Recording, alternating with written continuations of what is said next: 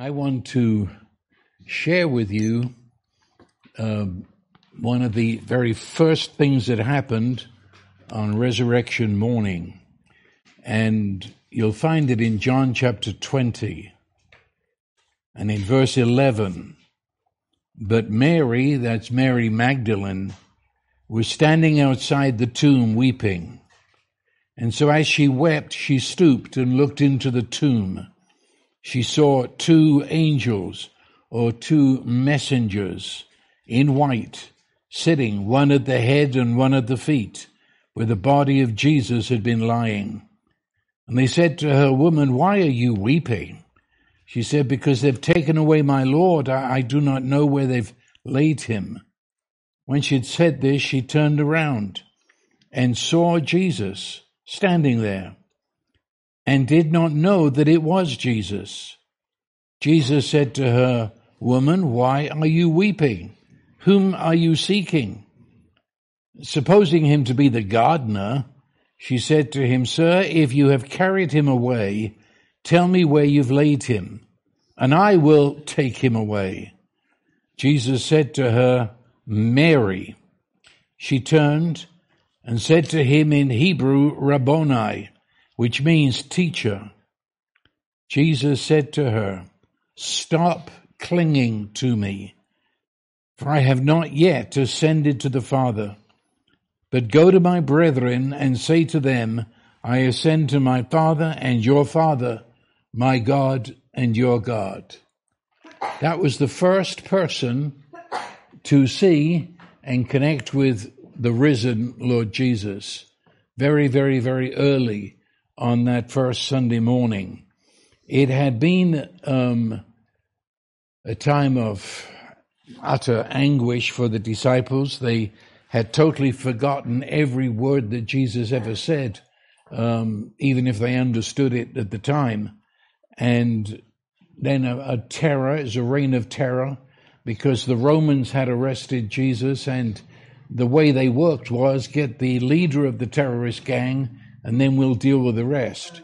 And so they were waiting to be arrested themselves. And then this morning they come to the tomb, bunch of women, and, and they see the stone has been rolled away. Now that stone um, was on a, a sort of a, a groove, and it took ten men, ten strong men, to lift that and make it go back down the groove. And here the image is, it's been tossed aside um, there's some almighty power picked up the stone and rolled it out of the way. They go in, and of course, the body of Jesus is not there. Everybody's weeping, everybody's confused. They run back, bring back the guys, Peter and John, and they go in. Mary comes from having gone to them, and now she comes um, back again. To, and she's sobbing. This woman is almost hysterical um, in some senses, she's out of control. And as she weeps, and the others now are going home confused.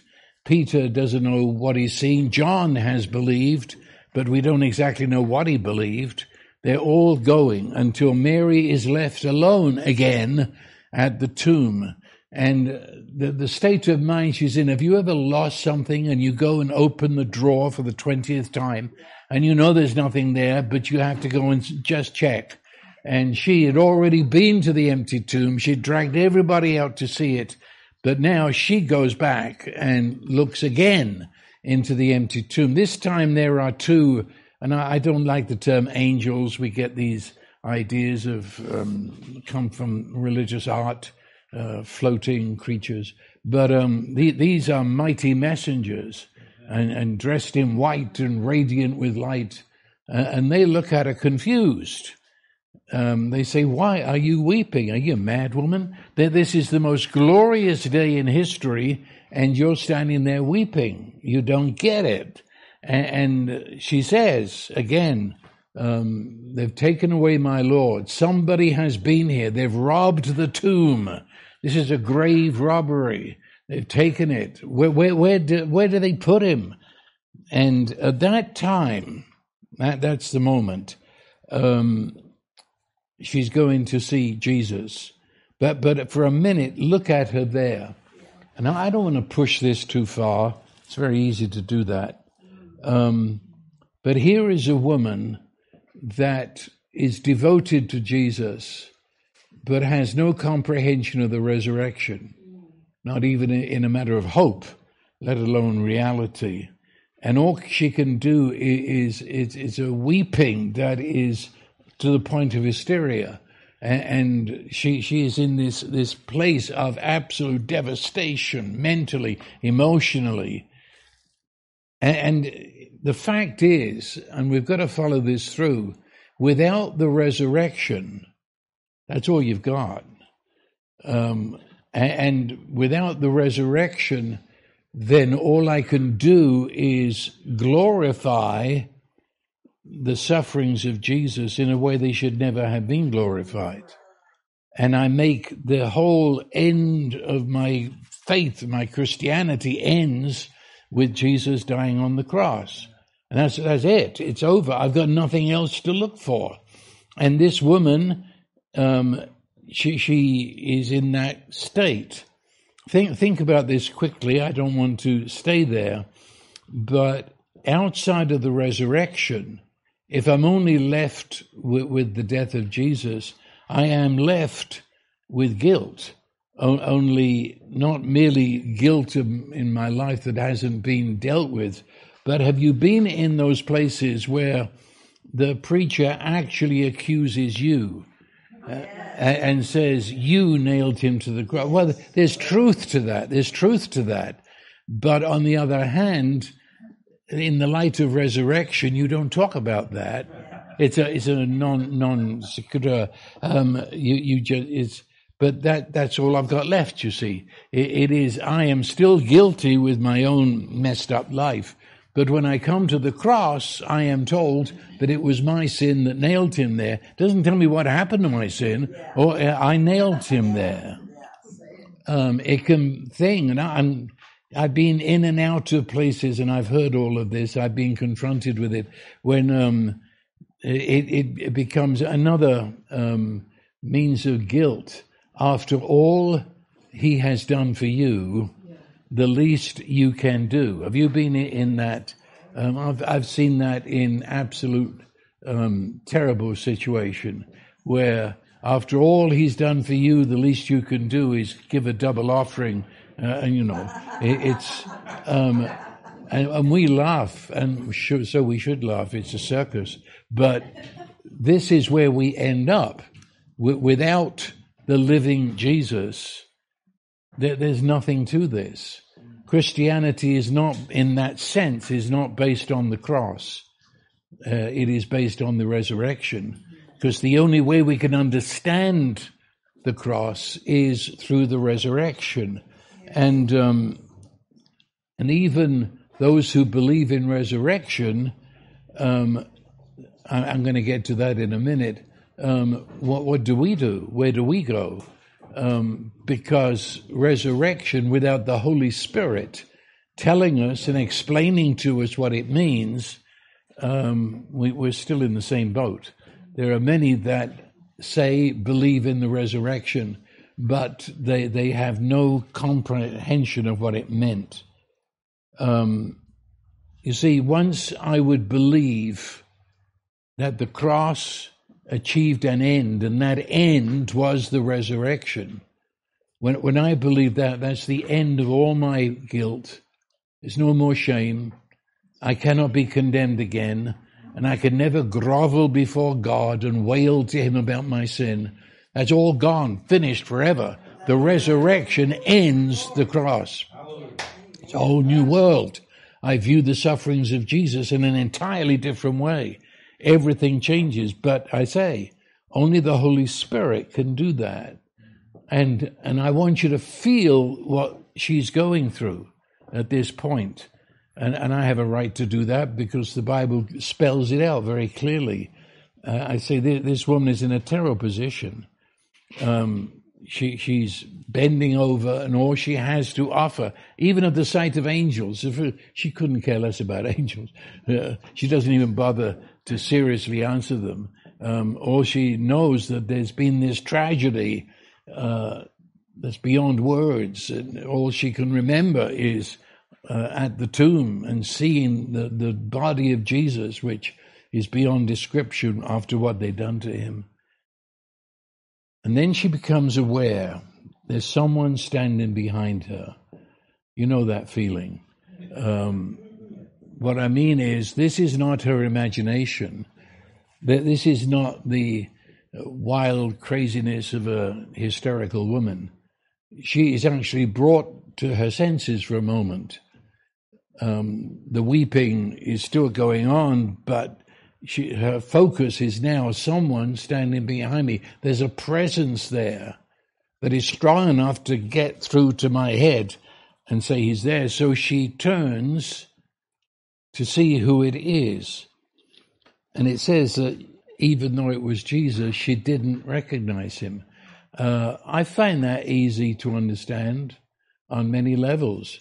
Uh, the last time she saw Jesus, he, he was, and I use the word very reverently and carefully, he was a bloody, gory mess. You could actually see his bones where they had ripped the flesh away. You could see actually the organs of his body where they'd taken the flesh off with the whips that they gave. Um, add to that a crucifixion. That she was there, and she was helping to wrap this body in the grave and, and fill it with the, the spices that they did in those days. There, there's no way that she could think of the person standing behind her as being Jesus. It just didn't click. And, and logically, why would she ever think it? Uh, that today we speak very swiftly and glibly that Jesus rose from the dead. That was the last thing she ever had on her mind. And, and to see anybody here through swollen eyes that have been filled with tears throughout the night, um, she could only assume that it's it's the gardener. Who else would be in this place so early in the morning? But on top of that, um, Jesus made sure she didn't know who it was. Um, he needs to speak to her. And, so she says, and this tells me the state of her mind. She says, They've taken away, she says to the assumed gardener, they've taken away my Lord. I don't know where they've taken him. Then she said, If you were involved in that, would you tell me where he is so I can go and get his body? Lady, are you crazy that you are going to go and lift a dead weight corpse and bring it back here? She doesn't know what she's talking about. She's in this state, I say again, of hysteria. She's beside herself with grief. And then he said, Mary. That's all. But no one on the planet said Mary like he did. No, my sheep hear my voice. They know my voice. Now, the word in the Greek there is fascinating. Um, she's standing there in front of the one she assumed was the gardener. And then he says, Mary. Now, in the Greek, it says, or something like this, it says at once, twisting herself about, spinning and springing to him. I, tried to do that. I, I, don't know how that works, but there was this, this tremendous release of energy, and she leaps forward to him and cries out, Rabboni, which is Hebrew for my teacher. He was alive. She felt a real body under his clothes, alive. And in this time space universe, cast a shadow, gave a presence. He's alive and a body that has been completely healed of every wound that was placed upon him, except those he chose to keep which were the nail prints in his hand and the gash in his side, but the others completely healed. You've got to understand this. Jesus rose out from the dead, not as Lazarus had, not as Jairus' daughter had, all who had a resuscitation. That is, they were dead and they were brought back to life, but they would die again. And when they came back from the dead, it, it was a, a, wonder, but how could I put it? In, in the life of Jesus, they were getting used to this. But when Jesus rose from the dead, it was something that had never happened before, which we call resurrection, which is death itself had been reversed, which meant the very heart of the cosmos, the very atomic structure of existence had stopped and been reversed. So it's called in the Bible a recreation. It's a new creation. If Jesus hadn't raised immediately, the entire universe would have fallen apart, came to an end. It was resurrection. And in that, he comes to her in a body that could be touched and clung to.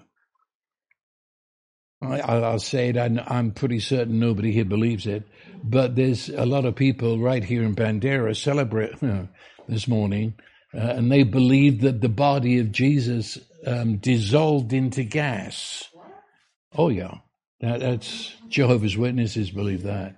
And a lot of other people who don't come out quite so bluntly, but that it just was not. It was no longer in the tomb, but it was nowhere else either. It just dissolved. Let, let me insist. We, we believe in the incarnation.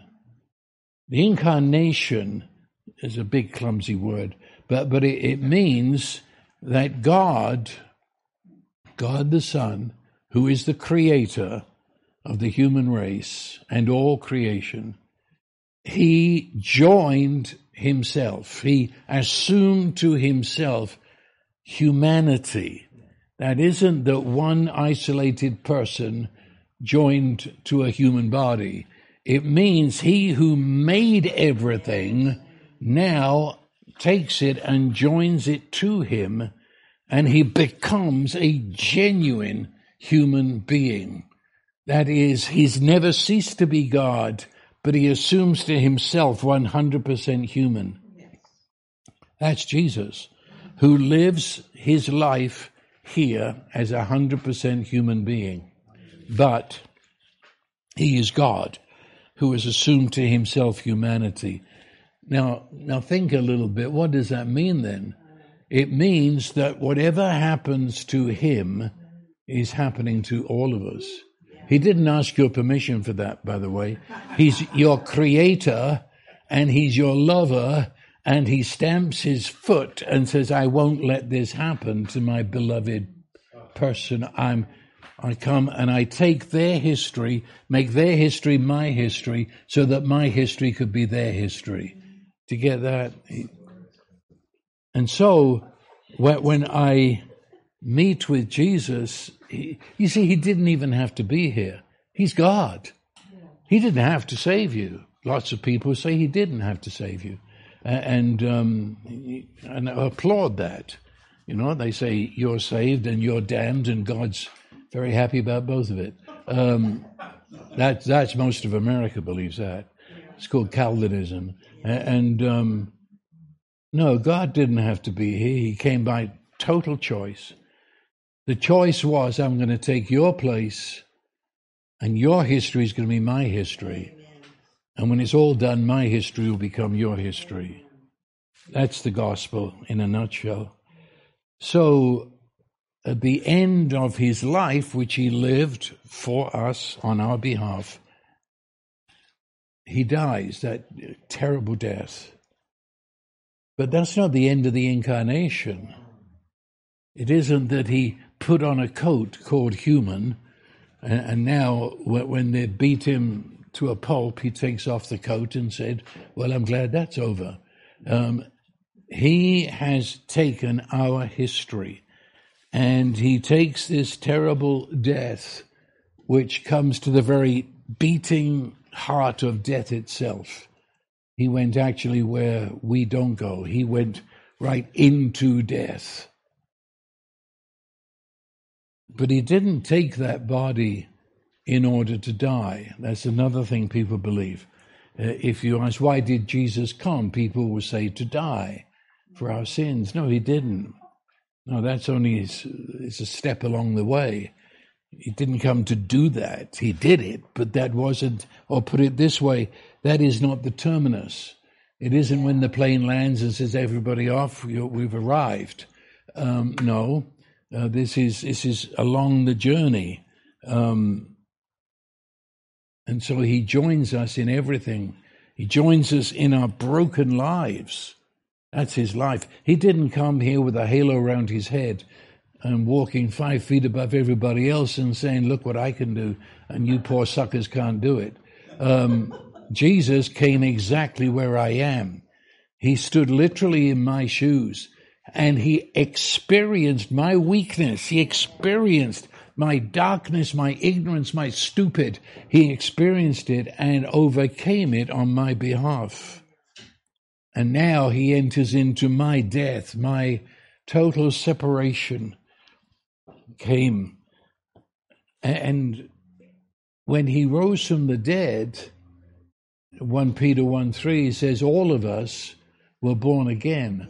Um, I, I, know you would say, but I was born again, you know, 10, 20 years ago. No, no, no, that's when you woke up to realize you were born again. Uh, you, you were born when, when he became you and he took you and all our brokenness to death. When he rose out of death and was reborn, you and I were reborn with him. This is the Jesus we're looking at here. Um, but he's not finished yet, you see that. And if, if we finish there, we've missed 90% of the gospel. He didn't, he didn't come just to bring our rotten, broken lives to death and then rebirth us. No, that's part of it, big part. But he said he's come to transform our human existence, carry new birth to new creation. He, he's doing far more than that. But if he didn't come in a body, if he didn't come so that he's my literal brother, if he didn't come so he could literally take the place of everyone and carry that body into death and with that body rise from the dead, having conquered our brokenness, our sin, our darkness and death, um, if he couldn't do that, then we're, it was just a meaningless thing, a blip on the radar screen of history. No, he rose in a body. Body. She could feel him. If he didn't, then we don't have a savior. There is no such thing as salvation. So here she is. She's laughing. She's sobbing. She's out of mind for joy. And she held him with a grip of steel. Um, I say that because in the, the Greek says, well, no, the English translation says, don't cling to me, which is good. Um, in your ancient King James version, for some reason I don't know, they says, don't touch me. Oh, this was not a touch. This was, she clings to him. But the actual Greek means to cleave, um, that, and it's an old English word. It's used somewhere to describe when you're so dry in the mouth, your tongue sticks to the roof of your mouth. It's called cleave. Uh, she held him. But another meaning of the word is stick to him. Actually, it would be stick as with glue. Uh, so that she held him with a gorilla glue grip. She, it's, and he gently tells her, "Don't cling to me." what, what's she doing it for? And Jesus didn't say that to anybody else. Um, so in fact, later on that same day, he's going to tell them to look at his wounds. Uh, so what's she doing? What what's the matter with this poor lady that she's told, um, "Don't don't grip me like this"? Well, how can I put this? They had no idea what resurrection was. Yeah. We hardly know, but they didn't have a clue in their Jewish theology, they believed that at the end of time, there would be a resurrection.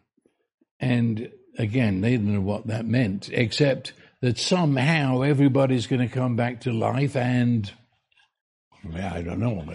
Everybody would come back to life. But still, what, what is it? It was the idea I, I'm clinging to Jesus because what a relief. He's back. What a relief. And he's back from the dead. Well, either this is the last day of human history, or what do we do? He's back. And if he's back, and if he's back from the dead, then he's come back as a better version.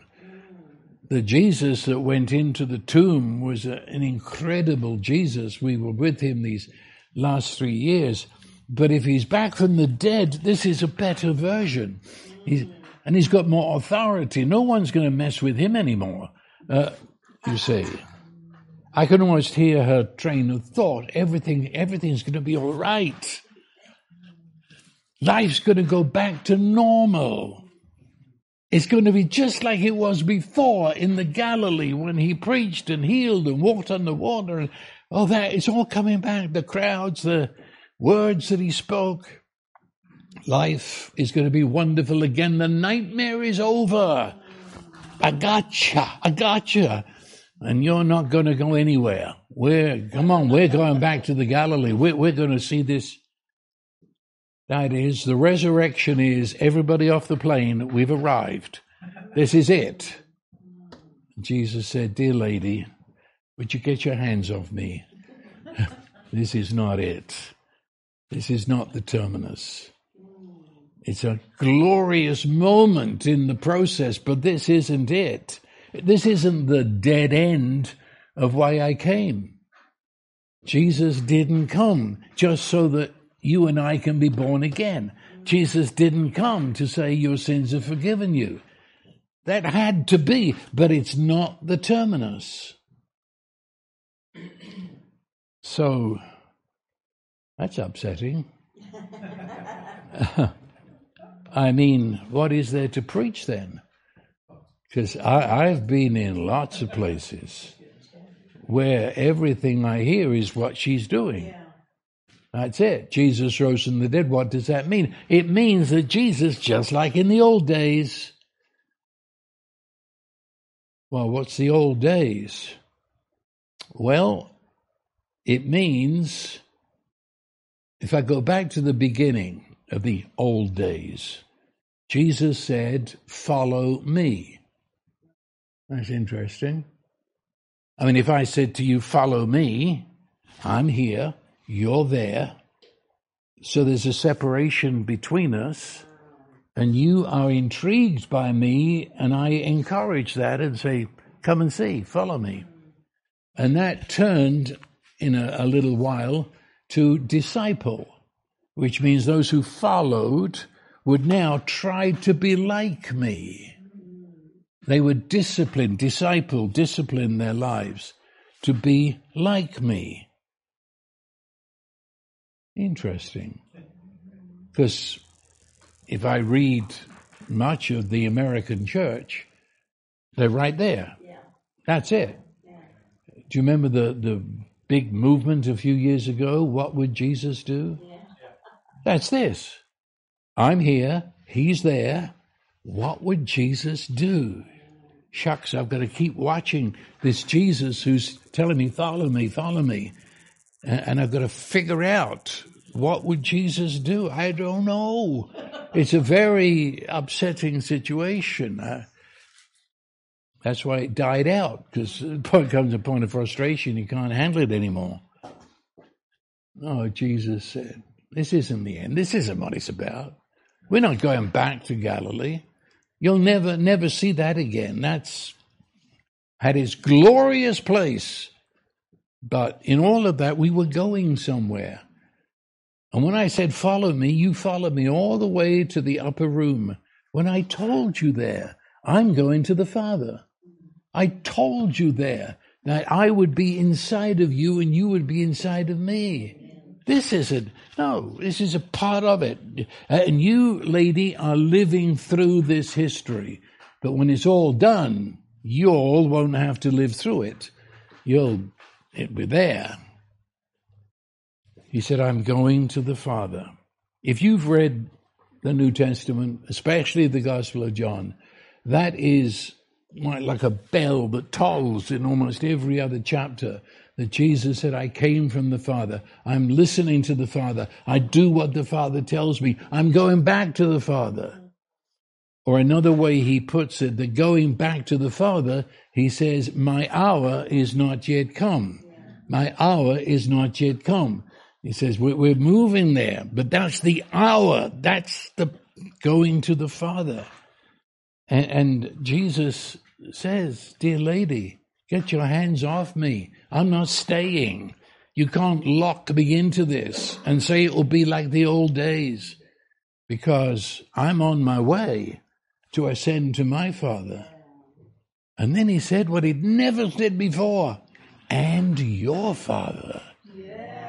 When I, this time, when I go, you go, because my history is your history, and now we've got a shared life. Oh, yeah, that, see, trying to be like Jesus, please, please, please, that, that, nothing, nothing to do with the gospel. The gospel is this. He's going home to the Father. He came to join the human race. And now he's saying, now human race, you join me and we're going home. Or you might have heard of it. No one comes to the Father but by me. I came to get you. We're going home. Yes. Of course, again, we've missed this. I'm not being, well, I guess I am, but I, am not, I'm not, I'm not being snarky about this. Why is it that the church never talks about this? Why is it they told you if you'd receive Jesus, you'd go to heaven? It didn't say that. Nowhere in the New Testament it say that. It says, Jesus will carry you to the Father. The Father. Yes. It's not a place. It's the most glorious person, the father who's waiting for his children to come home. And like the one in the prodigal, as soon as he sees you, runs and grabs you and says, You are my son, you're my daughter, you're home. What would happen when we go to the Father? Jesus told us in, in, that last conversation he had in John 13, 14, 15, 16. He said, When I go to the Father, you are going to receive the Spirit that came upon me, the Holy Spirit came upon me. I'm going to share that with you. And that will be the mark. When the Holy Spirit has come, then you know we're home to the Father. In fact, the Holy Spirit was called the promise of the Father. We're home. We're home. And he said, everything, everything has moved to this. Before there was a creation, when Father, Son, and Spirit decided to create and what would happen when they create, this was their plan. That you and I would actually be adopted into the family of the Trinity. That was the plan. And when he came, the moment of his birth, and he stepped into the human race, it was you know, we celebrate the baby, but the baby was, this is the goal. This is why he's here to go to the Father. That's all the sufferings. That was the death. That's the resurrection. But nothing's finished until he ascends and takes you to the Father. So don't cling to me. Don't cling to me, Mary of Magdala the Christ of memory. Don't don't cling. All your memories, put them in a museum, write them down in the Gospels. They're of vital importance, but we're not going there anymore. Don't set up monuments.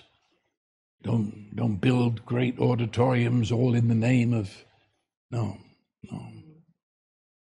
It's all very wonderful, but I've not yet completed the mission. I've not yet done what I came to do. Only when I've done what I came to do will you have eternal life. See, we've. What is eternal life? Ask anybody. What is eternal life? I'm going to live forever when I die. Oh, come on. You were going to live forever anyway. Uh, please, I'm serious. We got all this religious rubbish that we have been taught, and we miss what is staring us in the face. At that conversation, three or four days earlier, Jesus said, and I'm not, I mean, pick out of this, you, you'll hear a lot of what I've just been saying. He's praying, talking to his Father. He says, Father, the hour has come. Right? Mine hour is not yet come. Mine hour is not yet come. Mine hour is. Father, the hour has come. Glorify your Son, that the Son may glorify you. That is on the cross. Let them really see who you are and who I am.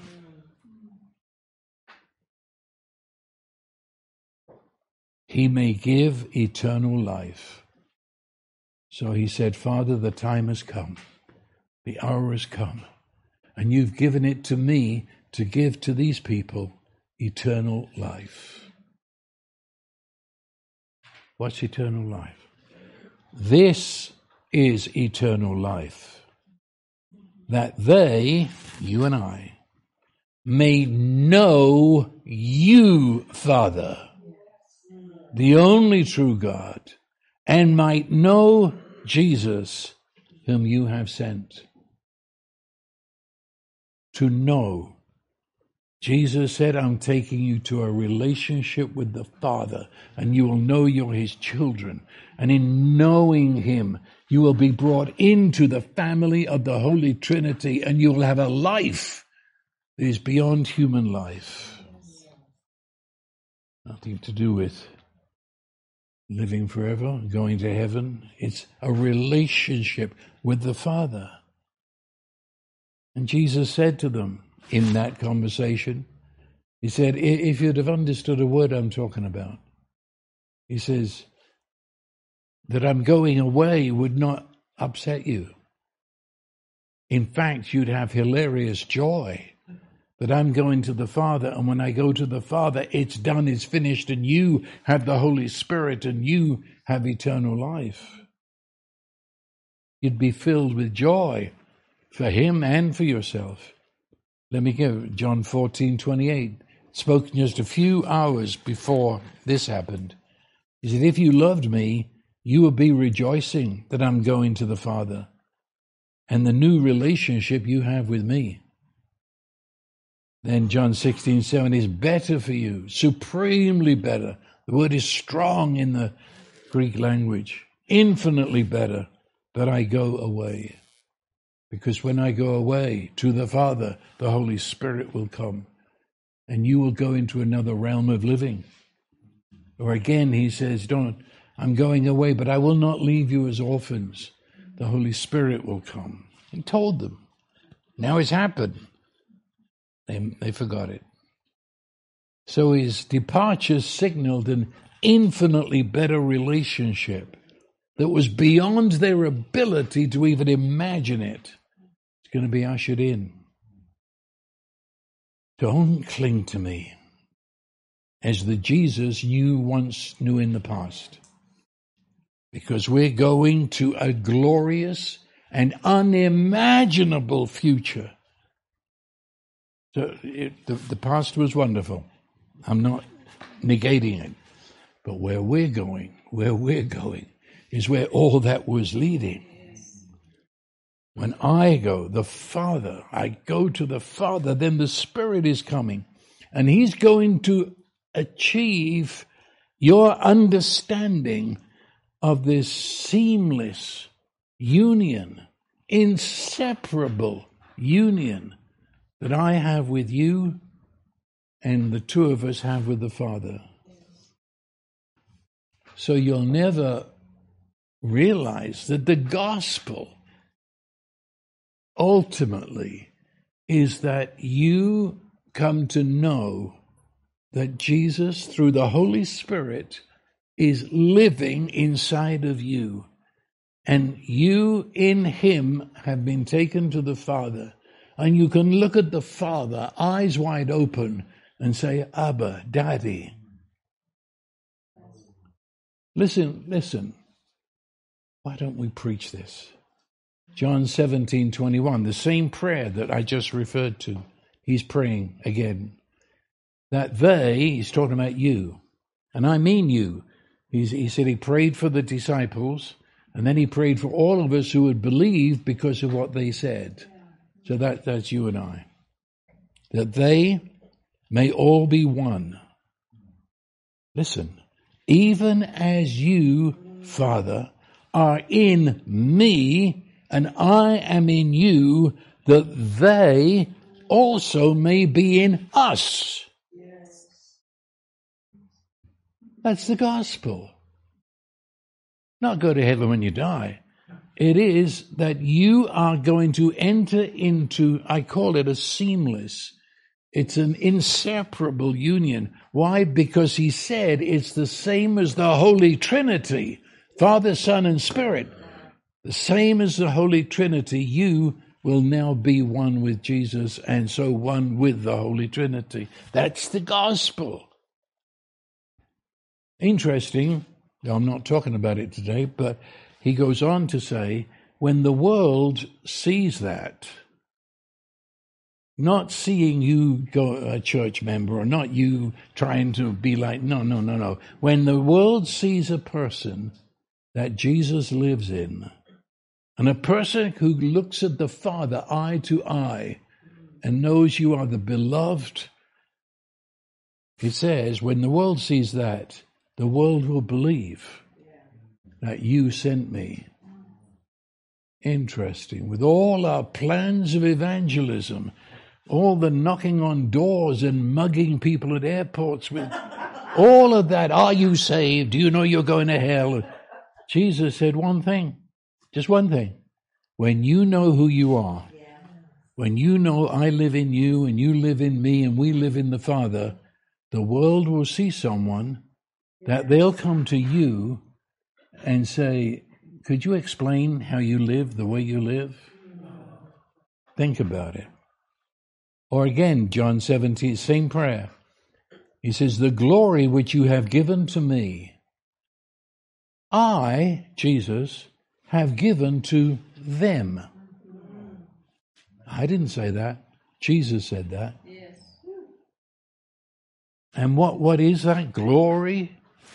It is that they, y'all, may be one, just as we are one. He repeats it. I in them, you in me, that they may be perfected in unity. This seamless. So that the world may know you sent me. Same thing again. I desire, Father, that these be with me where I am. He's with the Father and the Holy Spirit. And he says, We be with him. That they may see my glory which you've given to me. For you loved me, says Jesus, you loved me, Father, before the foundation of the world. So that the love with which you loved me may be in them and I in them. This isn't deeper life. We've only just come out of the tomb. this is, he says, don't, don't cling to me, Mary. You, you, how could I tell you what's happening? Where we're going? This is the next on the agenda. Don't cling to me trying to anchor us into the past. What did the past, what's that past that you keep thinking about? Death hadn't been dealt with. Sin hadn't been dealt with. The devil hadn't been dealt with. The law was still crushing you. Religion marched over you. Oh. Mary, that's all been dealt with now. Every bit of it has been dealt with.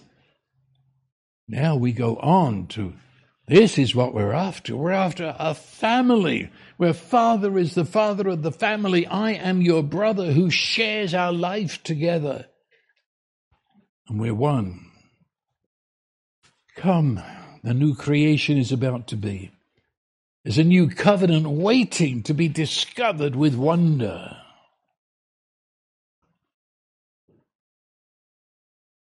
How can I put this? If you don't get this, it's okay, forget it.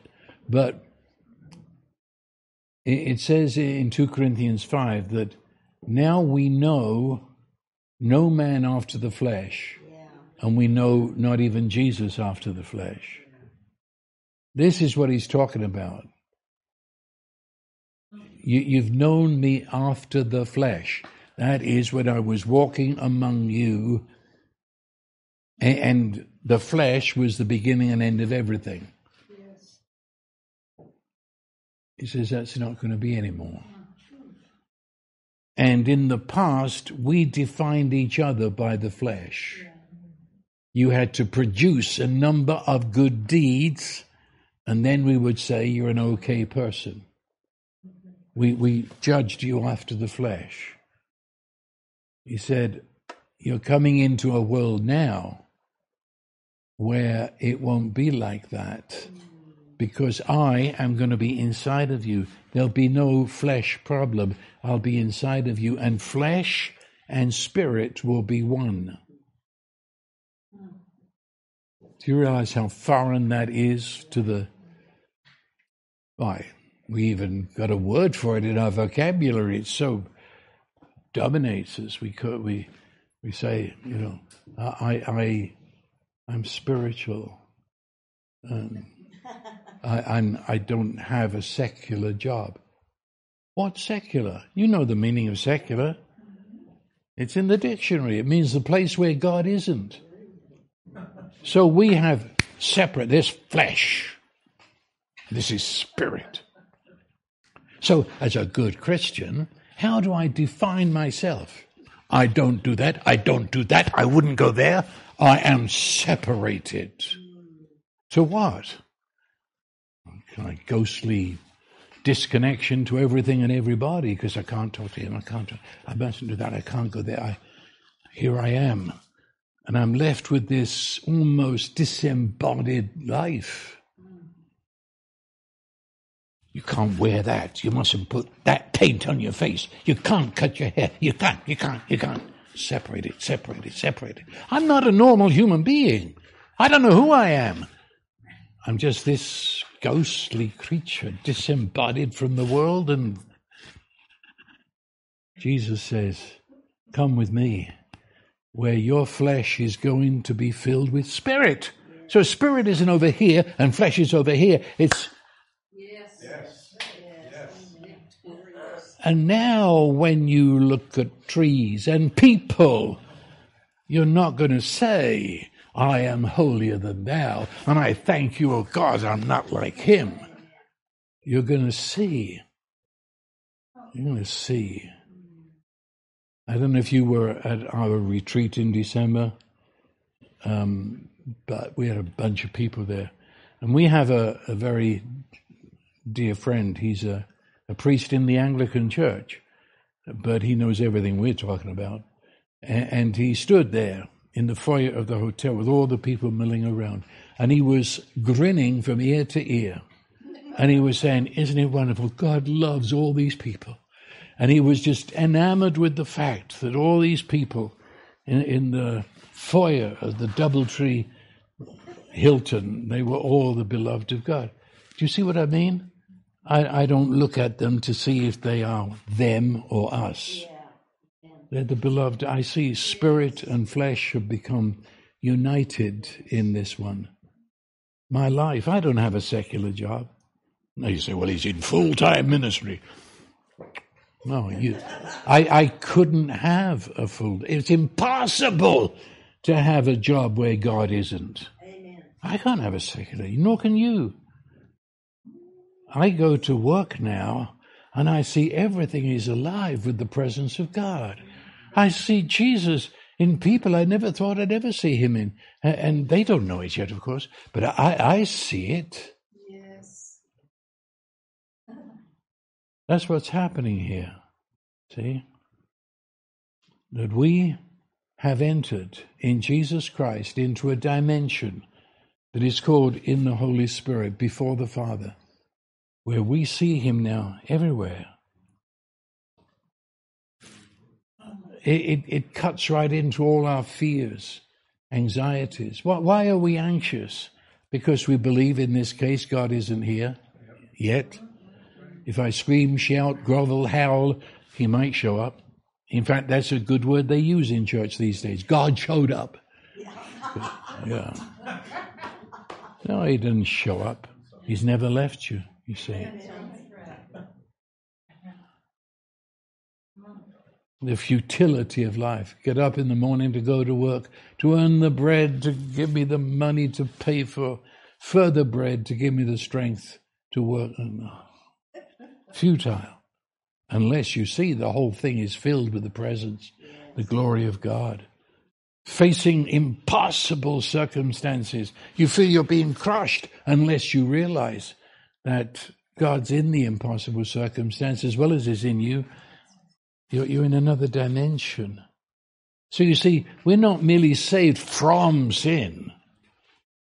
We are saved to an unimaginable life of inseparable union with the Holy Trinity through Jesus. So why are you weeping, lady? Yeah, you're standing on the edge of the greatest.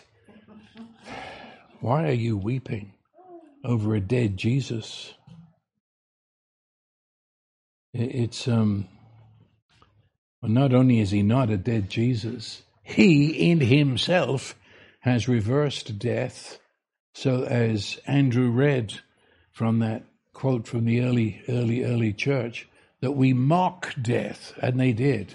It's the only reason that they could go into the, the arenas and be torn to pieces by animals and be laughing for joy as they did so. It didn't make sense.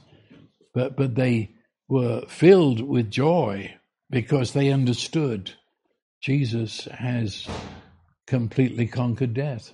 Now they can mock death. I don't have to try and imitate an historical Jesus because the now living, ascended Jesus is living within us. I made a, a point before everybody showed up here this morning.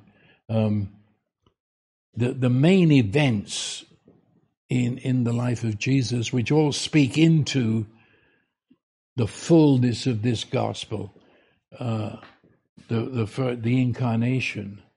Well, the church and the world has totally forgot what that means, but it gets the biggest crowds in, in our ignorance, and and so with the Santa Claus that they've replaced Jesus with, and but it, that that's the big thing. And then we come to Good Friday, and there's a pretty good crowd of religious people that turn out on Good Friday. Um, there's fewer that show up on Resurrection Sunday. They don't know what to do. Santa Claus for the incarnation, rabbits for the resurrection. Uh, seriously, um, the church only brings in pagan things when they don't know what to do. And um, and when it comes to this day, Resurrection Sunday, there's even fewer that that respond to that by the time we get, did you even know there was a day on our calendar when Jesus ascended? Did you know that? It's Ascension Day, but the percentage of people who know about that. And then he said, as I ascend and am declared throughout the whole cosmos as Lord and Messiah, the Holy Spirit comes. And that will be it. That's the gospel. And Pentecost. We, we, we don't in any way celebrate Pentecost outside of the church. And so we, we're getting. There's a, celebration. yep. Yeah. Whatever it is, it's um, and applause um, that we, we stop along the way. We cling to Jesus at different points and we miss what it's all about, which is that we are joined okay. If you're watching, wondering what's going on, there was a racket in the purse here, and it was my phone going off in her. Yeah. So, in Christ, heaven and earth have been reunited. Um, sometimes you hear people praying, Oh, that you would rend the heavens and come down. Come on. It happened 2,000 years ago. God Himself rent the heavens and came down and joined the human race. We pray, Your will be done on earth as it is in heaven. That's prayed in the light of this. That's not an empty prayer. Heaven can and is now joined to earth. No separation. God is not up, He's not over. I don't have to beg Him to come, for I live inside of Him and He lives inside of me. We live in this incredible union. The more you talk about it, the more dizzy you become with the mystery of it. But it is the reality. And what is happening out there in this world, where I can look and say, I see the love of God, I see Jesus. Well, what's happening there? The Holy Spirit's business is to throw light on everything that Jesus has done. I can't do that. It doesn't, I, there's no word in my whole intellectual, logical language to say it. But the Holy Spirit throws light, opens the eyes of our understanding. And so, what it boils down to is yes, in the middle of a darkened, broken world, and you can Put all the subheadings you want under that. The wretchedness, the horror, the misery of this world that the Bible sums up by calling it lost. Don't know where they're going, don't know who they are. Into our blind ignorance, where we don't know who He is, we don't know what He's done, we don't know who we really are because of what He's done. But Jesus is there. The Holy Spirit shows light. He hasn't left you. He's there, right in the midst of all the brokenness of this world. And we who proclaim the gospel, that's the only reason I can do it. Be the stupidest thing on earth to try and do it without that.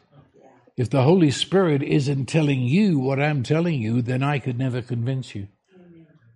Holy Spirit is there. Jesus stood right in the middle of our lives and said, I am he that lives. I am life itself. I was dead. That's an amazing. I mean, someone sitting down opposite you just saying, I was dead. Behold, oh, look I am alive and alive forevermore. And I now have the keys of death and hell. So, if he's got the keys of death, then death isn't what it's cracked up to be. Because when you walk into death, you'll find out Jesus is there. He, he's got the keys. So death then, well, he said on another occasion, whoever believes on me shall never die. Yeah. And people say people are dying all over the place. Are they? Yeah. You die when you walk into the presence of Jesus mm. and you see him risen from the dead and ascended. And I thank God for having lived much of my life in more primitive places where hospitals don't fill you full of tubes and hide death from relatives. It happens right there in front of you. And to see people die, they shoot up in bed with eyes alive with light. And actually, I've seen a blue light in their eyes I've never seen on earth. And then maybe coming out of a coma, and they do that and they say, Do you see him? Yeah. And then they die. Call that death? You were the witnesses as they passed into an invisible world. Mm. No, Jesus destroyed death. He has the keys of hell. And whatever we mean by that, if he's got the keys of hell, he stepped into hell and hell turned into heaven. Yeah. Because where Jesus is, is heaven. We, we do, do you realize the greatness, the finality that split time? So we call this now 2023 AD. You know what AD means? Anno Domini, which is the year of our Lord got to be politically correct. We now say it's uh, the common era, but no, the, it split in two and got into our history. So throughout the world, it is recognized 2023 Anno Domini, the year of Jesus Christ. He split it. Life stopped and started. There was the end and then a new creation, a new birth. And it was characterized by we've been taken home to the Father. You're home. Mary lived all the way through that. She lived through the death, she lived through the resurrection, she lived right through the ascension, and she lived right through the giving of the Spirit. We join her at the giving of the Spirit. We don't have to walk through all the other. But if you don't know all the other, you'll wonder where on earth are we? And we'll be, be stopping along the way. This, this is it. This is it. We have followed him, and we followed him all the way through death, followed him through resurrection, followed him home. Christ in us. And in my Father's house, there's room for everybody. There's many abiding places. Well, I think I'll leave it at that. And may the Holy Spirit cause our eyes to be opened, not only on Resurrection Sunday, but on Resurrection Life and Ascension, that in other parts is called the Gospel. Amen. We thank you, Father, for so great a salvation. We thank you. Thank you that we have felt your arms about us as you have carried us to the embrace of the Father. You, Holy Spirit, have witnessed inside of us that we are the children of God. And you've taught us how to say, Father, Daddy. That's who you are. So into your hands we commit ourselves now, Lord Jesus Christ. Amen. Amen. Amen.